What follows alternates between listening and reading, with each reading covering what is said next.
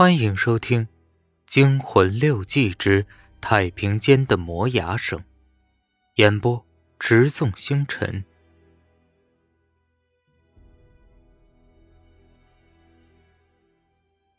顶楼只有一间堆放杂物的屋子，其余都是静荡荡的空屋子。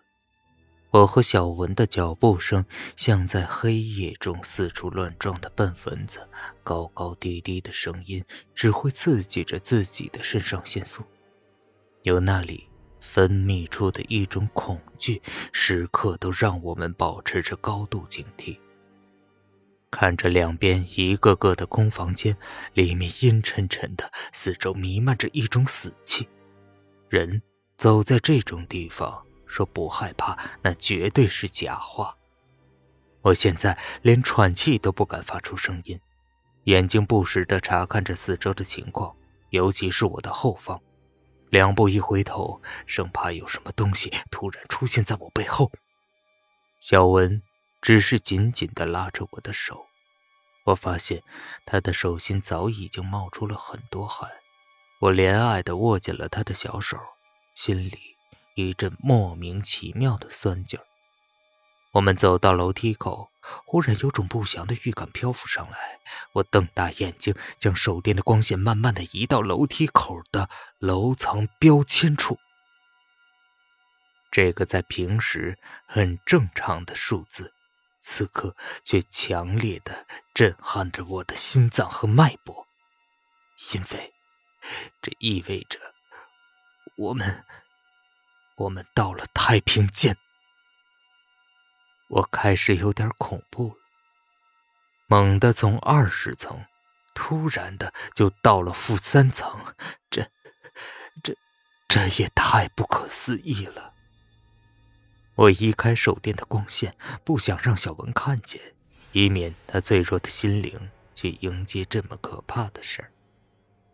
可是，小文已经看见了。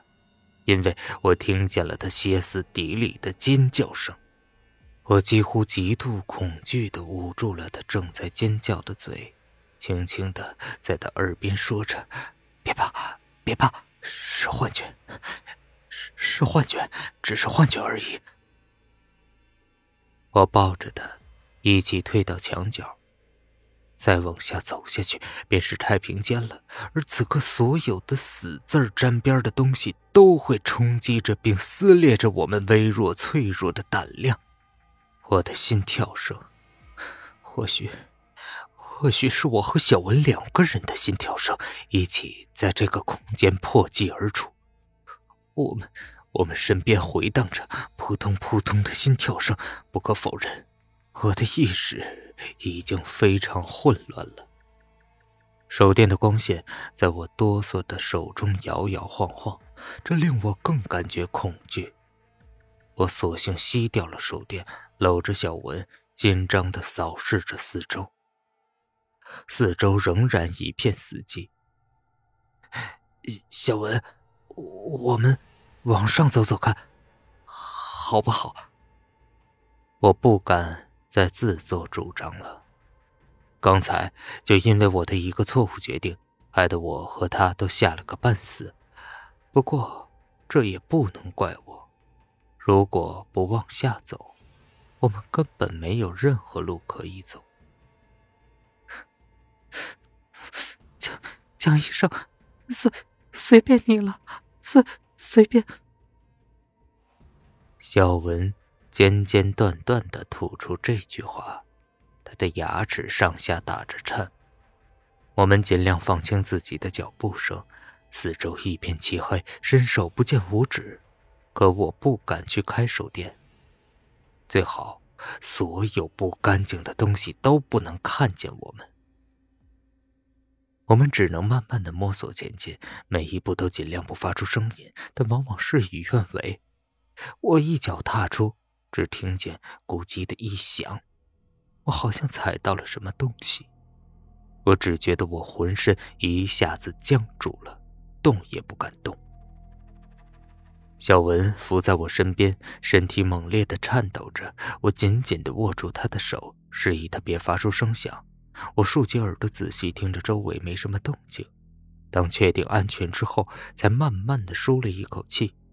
我刚想接着往前走，忽然又碰到了刚才踩着的东西，软软的。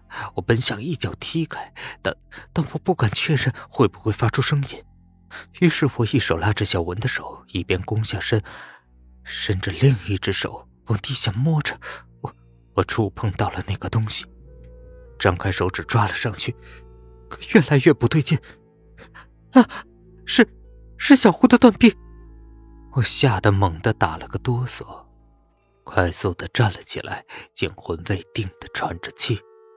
蒋医生，怎么了？怎么了？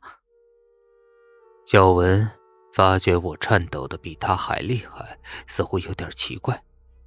嗯，没什么，没什么，我们走吧，我们接着走吧。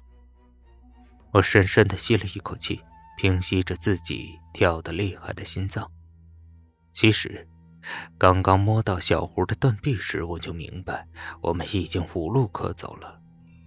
小胡的断臂是在二十层，而我们现在的位置正是二十层，下去的话，那便是负三层。这么说，我和小文现在……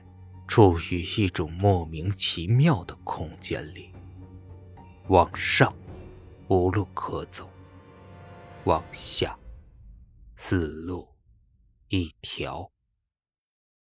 本集播讲完毕，感谢您的收听。